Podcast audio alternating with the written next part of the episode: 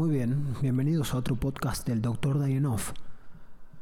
Pueden encontrarme en dr.dayanov en Instagram para verme la cara y para ver cómo hablo también frente a la cámara. No digo nada distinto de lo que digo en los podcasts, pero siempre es distinto mirar a los ojos que solamente escuchar.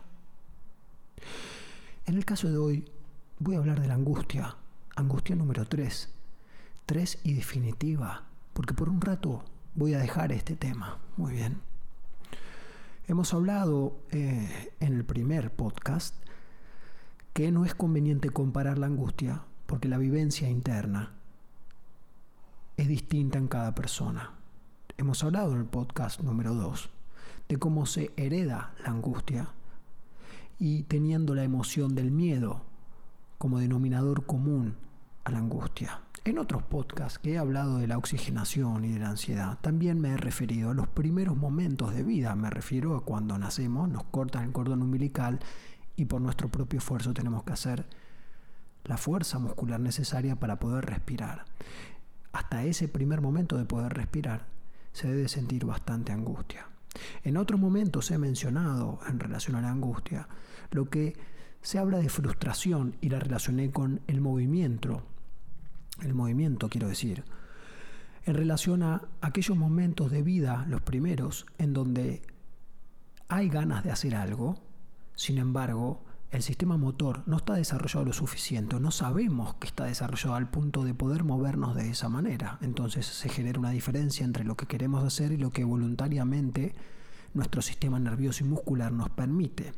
También estaba el ejemplo cuando los padres nos sostienen y nos abrazan, a pesar de que nosotros queremos ir gateando allá, ir a tal lugar, ver tal cuestión, etc. Hoy agrego un punto más, y es aquí donde me detengo, en donde hago hincapié y detalle en la ansiedad que surge por los movimientos generados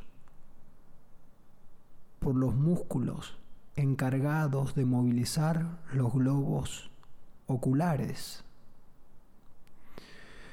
relacionado al uso de pantallas, pero especialmente de Internet. ¿Qué quiero decir con esto? Lo siguiente. ¿Alguna vez les habrá pasado que la conexión no es buena? ¿O que no tienen conexión? ¿O que no tienen datos? Y algo que están esperando que aparezca tarda. Da vuelta a la ruedita, el relojito, la línea avanza pero muy lenta.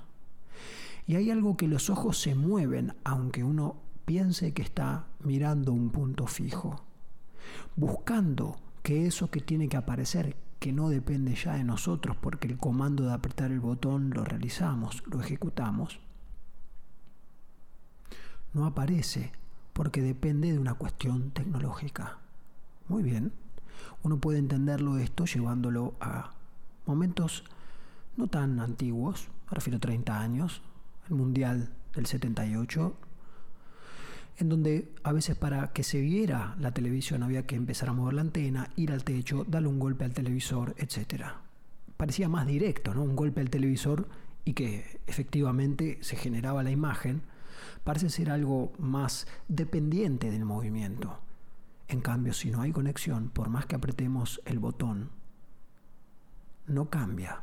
Si la red no funciona, no cambia. Y los ojos se están moviendo en búsqueda de que aparezca algo que no aparece.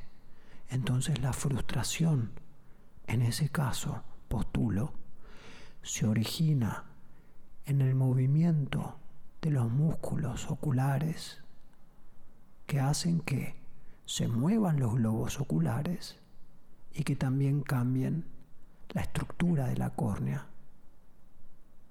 y hace que también cambie la apertura de la pupila, que es por donde entra la luz.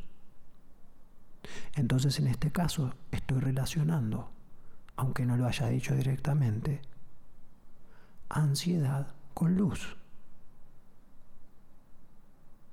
¿Qué relación tendrá el estar siempre encerrado en un lugar con persianas bajas?